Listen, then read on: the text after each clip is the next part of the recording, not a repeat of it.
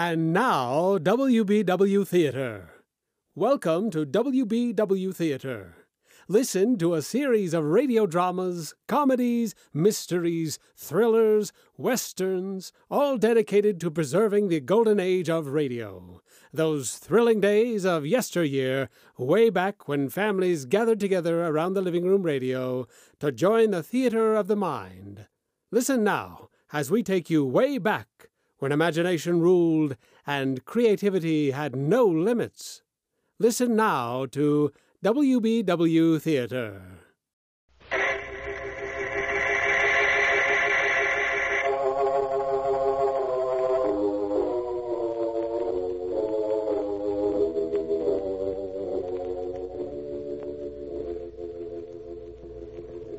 Post, makers of Post Corn Toasties, welcomes you to the House of Mystery.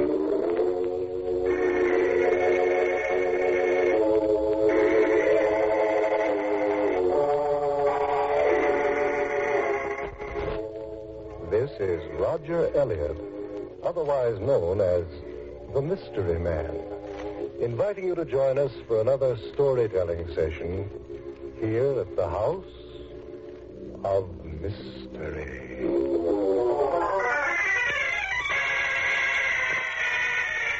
Well, Johnny, how was that picnic last week? Wow, just swell. Oh, it was wonderful, Mystery Man. Simply wonderful. I'm glad to hear it. I hope you're all remembering to stay outdoors as much as you can. And now I see it's time for today's mystery. The story I call A Gift from the Dead.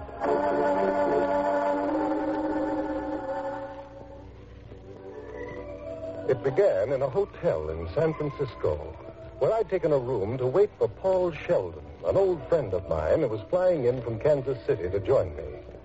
Some weeks ago, Paul and I had been invited by his sister, Jane Kovarak, to spend a few days at her home in the beautiful but rugged Big Sur country, 150 miles south of San Francisco.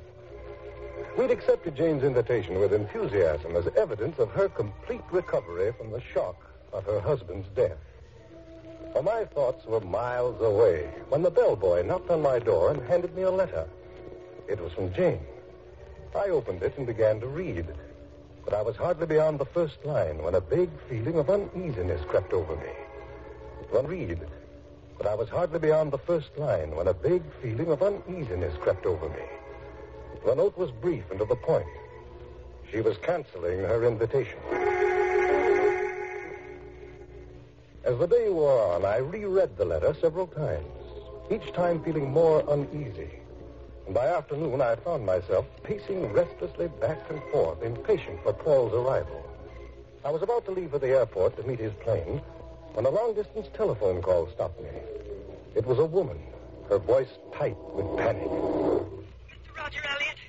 Mr. Roger Elliott, Yes? Who's this? my name is Craig, Miss Alma Craig. Yes? I'm Mrs. Kovrak's housekeeper. I see. Mr. Elliott, you must come at once. Mrs. Kovrak needs help. But I just got a letter from her canceling the invitation. I know, that's why I'm calling. We're in danger, Mr. Elliott. You must come. What kind of danger, Miss Craig? The master of this house has returned. We've heard him. He's here. Basil Kovrak has come back. Mr. Elliott, he's come back. From the dead. With a sharp click of the receiver, Miss Craig's voice was gone. Something had to be done, and quickly. I packed my bag, checked out of the hotel, and drove at once to the airport. Paul's plane landed as I arrived, and from the gate I watched the passengers unload. As Paul hurried toward me, a messenger handed him a telegram. He stopped to read it, and the smile of greeting quickly vanished from his face. I went through the gate to meet him. Roger, read this. It's from Jane. Paul, am canceling invitation. Please do not come. Explanation follows. Jane. What do you make of it, Roger? I fly over 2,000 miles to visit her, and then she tells me to stay away. Well, you're not going to. We're going to see Jane. And I think we'd better hurry.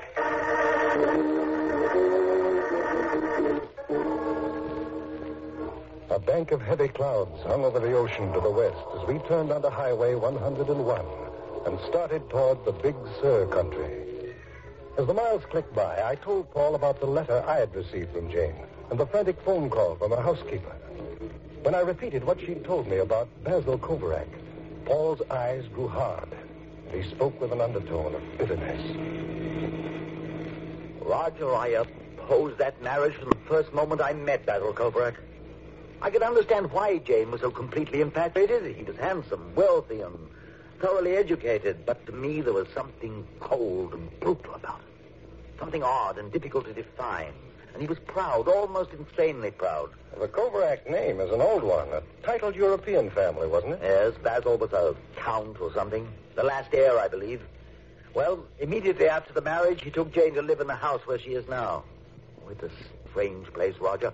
Huge and rambling, perched on a cliff overlooking the sea. Nothing modern in it except the telephone. Kovarak kept it exactly like a like an ancient feudal castle. Well, was he in business, Paul? How'd he spend his time? Well, near as I can tell, he devoted all of it to preserving the Kovarak family traditions. He had no other interests. He and Jane lived there alone. No one else but the two servants, Miss Craig and a handyman, was ever permitted on the place. Not even I. That's strange. Certainly doesn't sound like Jane. Ah, oh, she's changed, Roger. Why, when they'd been married about three years, I visited her unexpectedly, and would you believe it? She refused to see me. Sent word she wasn't feeling well. But I saw Basil. He came out of his library while I was waiting at the door. He looked at me with those strange, dark eyes of his. Then he approached me. I got the coldest reception of my life. Mr. Paul Sheldon. Hello, Basil. You've come to see my wife, I presume.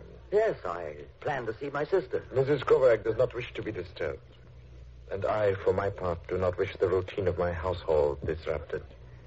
We have nothing in common here with the outside world, and it is not our wish to change. But I don't understand. I've There's come a no long need way. to pursue the matter further, Mrs. Kovarak, and I do not wish to be intruded upon. Miss Craig, please show Mr. Sheldon out.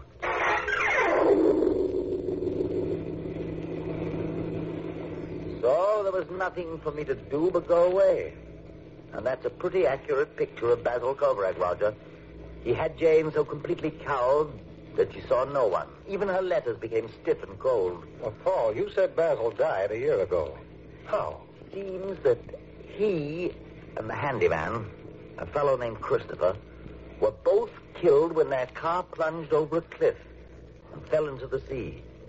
And Roger, I'll say this. If it's possible for any man to come back from the dead, that man would be Basil Kovarak. Paul fell silent.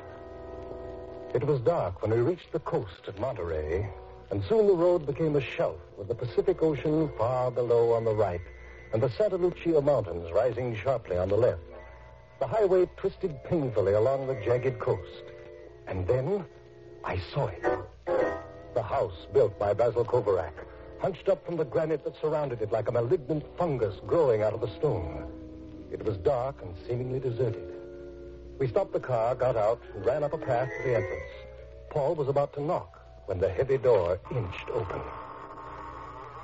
Miss Craig? Oh, thank heaven it's you, Mr. Sheldon. And, Uh, this is Roger Elliot. Hello, Miss Craig. oh, Mr. Elliot, it was wrong of me to call you.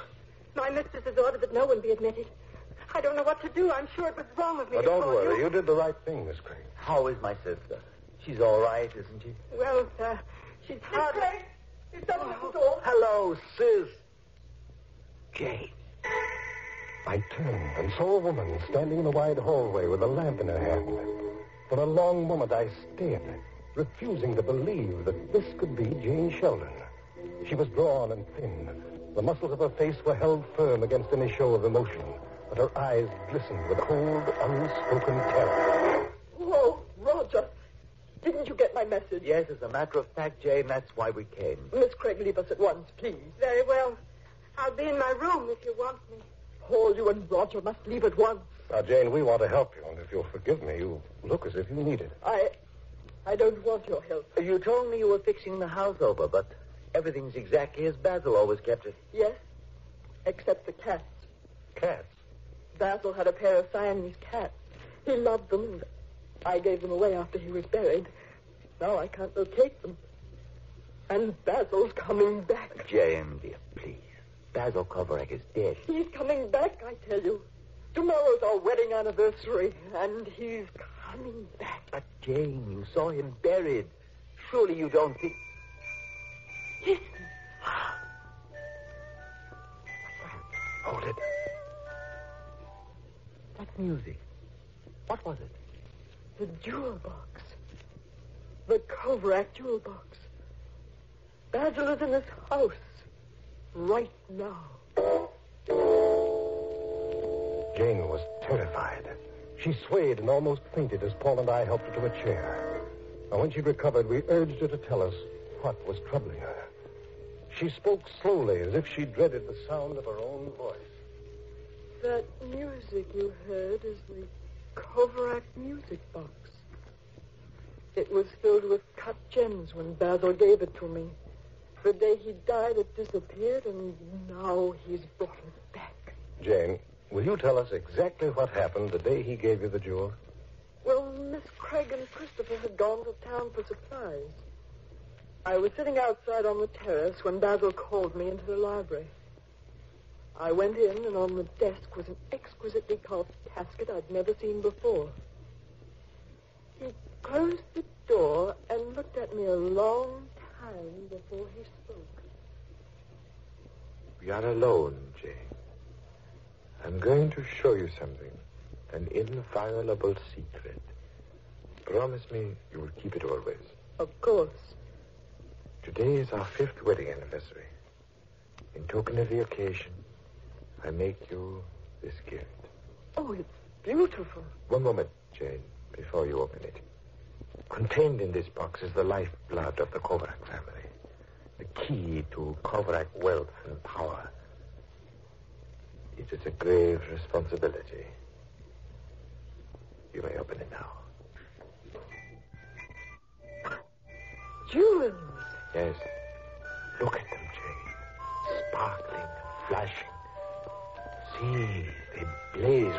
A all their own.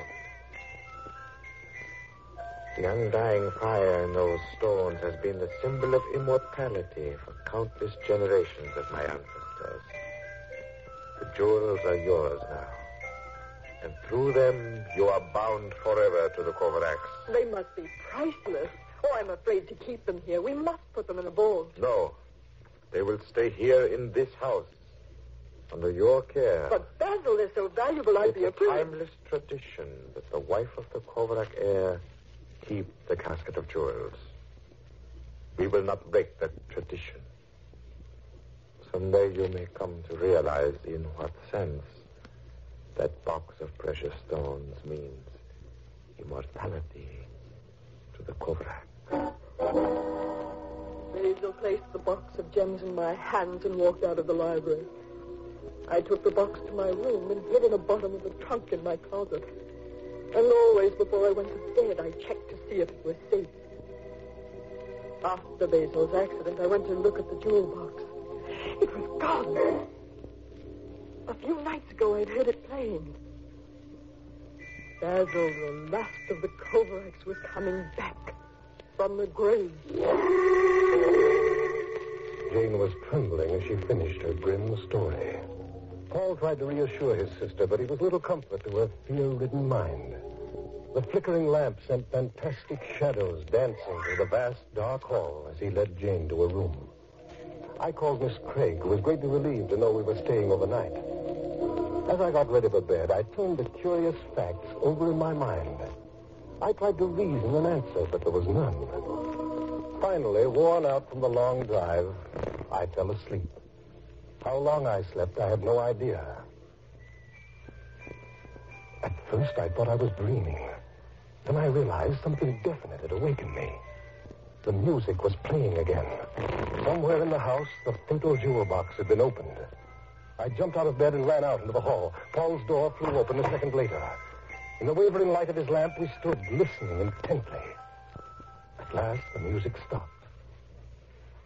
A breathless, waiting silence hung in the air. And then Roger, that's Jane. Come on.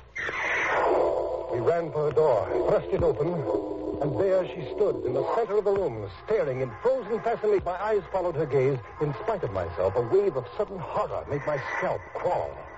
For I saw, lying on the dressing table, glittering with blood red malevolence, a huge square ruby.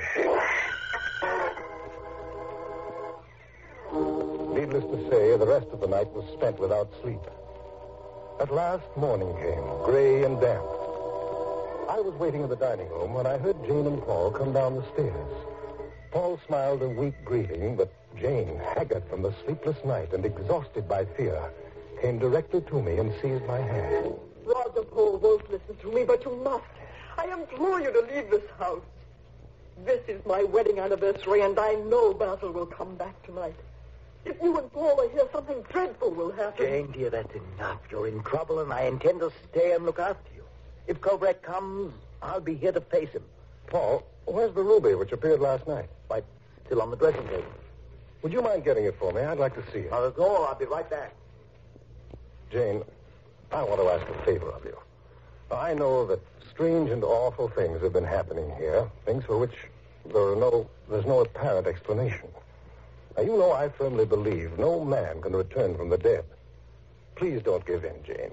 I want you to give me until tomorrow morning to find the answer. Roger, I'm, I'm afraid. Here it is, Roger. Here's the ruby. Oh, thanks. Jane, I think you'd better get some rest now. Don't worry. Leave everything to Paul and me. All right, Roger. I'll try. Poor Jane. This thing's getting her. Me too. Oh, nothing ghostly about this, Paul. A genuine ruby, all right, and from its size, it must be worth thousands. I'd say so.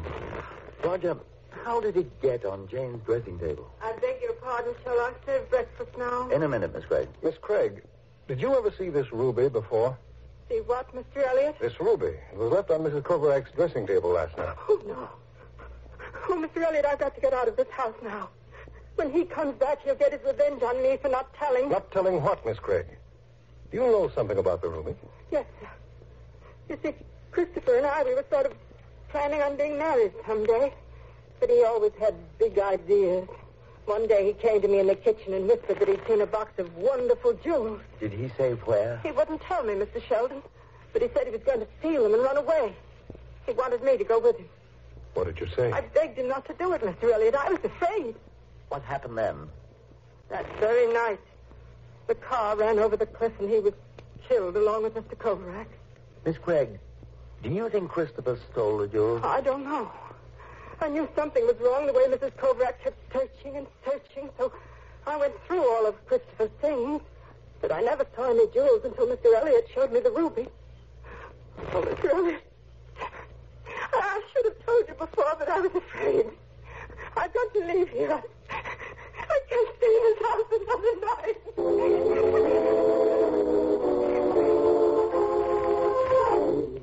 With considerable difficulty, we persuaded the badly frightened woman to stay on and look after her mistress.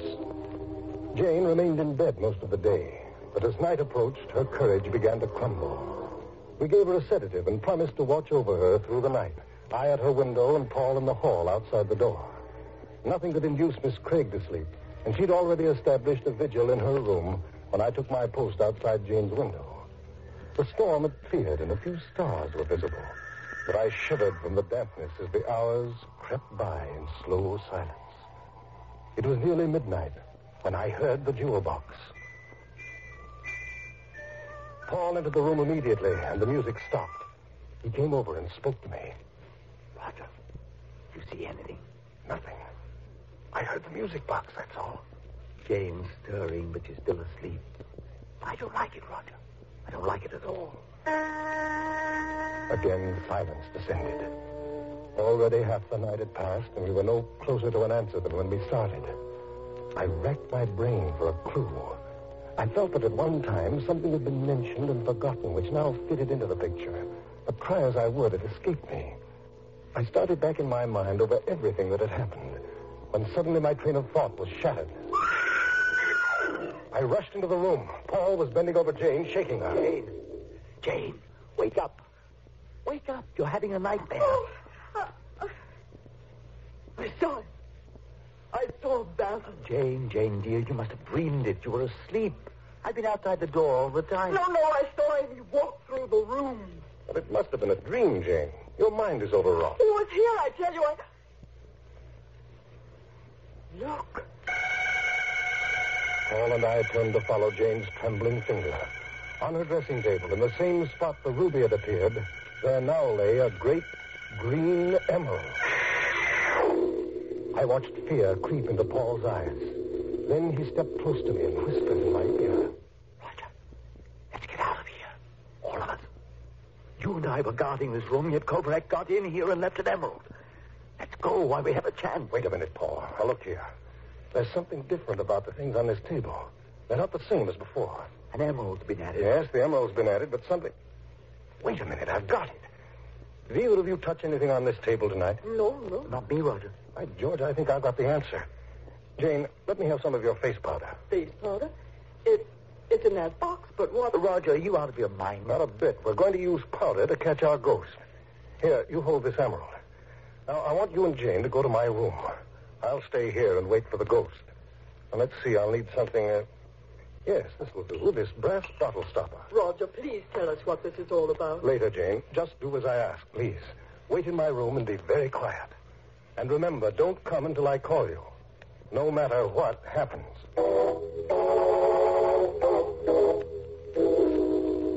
Reluctantly, Paul and Jane left me alone in what they thought was a haunted room. As soon as they'd gone, I went to work. In a few minutes, I was ready. I turned out the lamp, and the room was plunged into darkness. An hour of motionless waiting passed. My back ached from the strain, but I knew that the slightest move might upset my entire plan. Then it began. Slow, somber, terrible. The Kovarak jewel box had opened.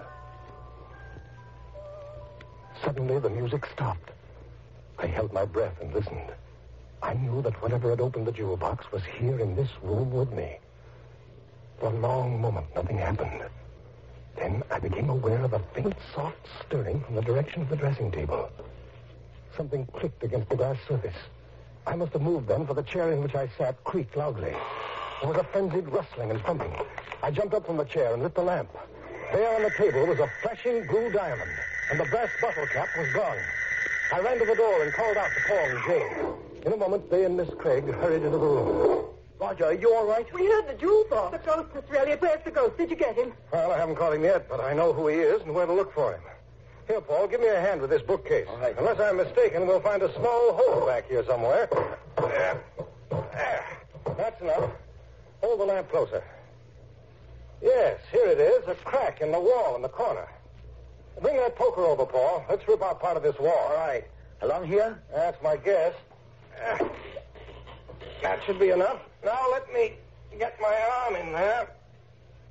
Yes, here it is. The cover's been sprung. Listen. It's the jewel box. You mean it's there in the wall? Yes. Just a minute now. It's wedged in. Ah. Here it is. The Kovarak jewels. Good heavens. Look at them. A fortune. Roger, I, I don't understand. How did you know they were here? You see this powder on the table and the floor? Well, I sprinkled it. Why, there, there's a trail of tiny footprints through it. Like an animal. Exactly. And it leads straight to that corner by the bookcase. That's the answer. What seemed to be the ghost of Basil Kovarak returning from the dead was actually the work of a notorious kleptomaniac, the pack rat. A pack rat? Why, I can't believe it. It's incredible, Roger. Then Christopher must have stolen the jewels and hid them in the wall when he was making repairs in here. No doubt. And he intended to return for them later, but died before he could carry out his plan. But, Roger, I thought pack rats always took things away instead of returning them. They do. They're natural born thieves. Now, this section of the wall lies between the pantry and the pack rat's nest. Each time he made a trip to steal food, he was attracted by the jewels. He nuzzled his way into the box, and that's when the music played.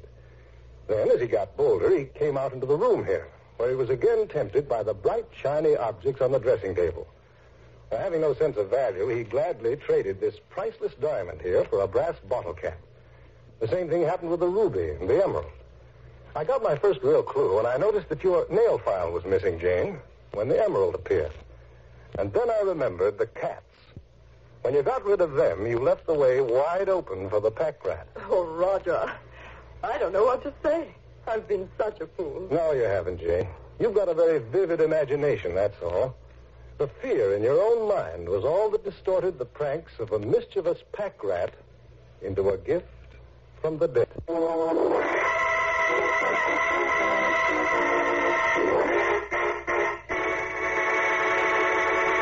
And that was the mystery I call a gift from the dead. Golly, imagine looking on your table and seeing a big ruby or a diamond or something. Golly. yes, but Johnny, imagine if you thought they were put there by a ghost. I wouldn't. I don't believe in no ghosts. Good for you. You know, even though I don't believe in ghosts either, I, I felt goose pimply all over when I heard that music box. It sounds so, uh, so ghostly. Well, I suppose that's why we always have to go on proving ghosts don't exist. Shall I go to the kitchen now? Well, don't you want to hear about next week's story? Uh, yeah, but I want But to... at the moment, the thing you want most is Post Corn Toasties. Uh, yeah. Well, Johnny, I can't say I blame you. So after I've thanked Horace Graham, Vera Allen, Peggy Carnegie, and Barry Croker for helping me tell my story for today, I'll tell you in just a few words that next week you will hear one of the most baffling experiences in my entire ghost-chasing career when I solved the mystery of the disappearing planes. I know you won't want to miss it, so be sure to be with us next week at this same time, and for our radio listeners, this same station. I'll be waiting for you at the House of Mystery.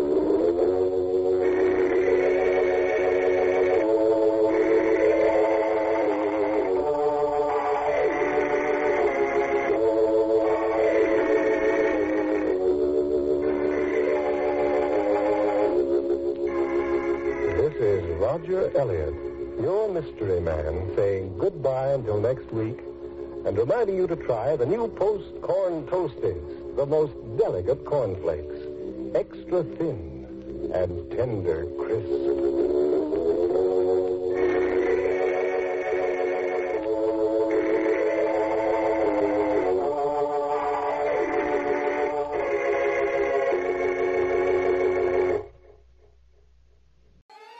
Join us again as we bring you exciting thrills and adventure, rip roaring comedy, and shoot 'em up westerns and gangbusters. Next time, when your imaginations will be invited into the theater of the mind with WBW Theater.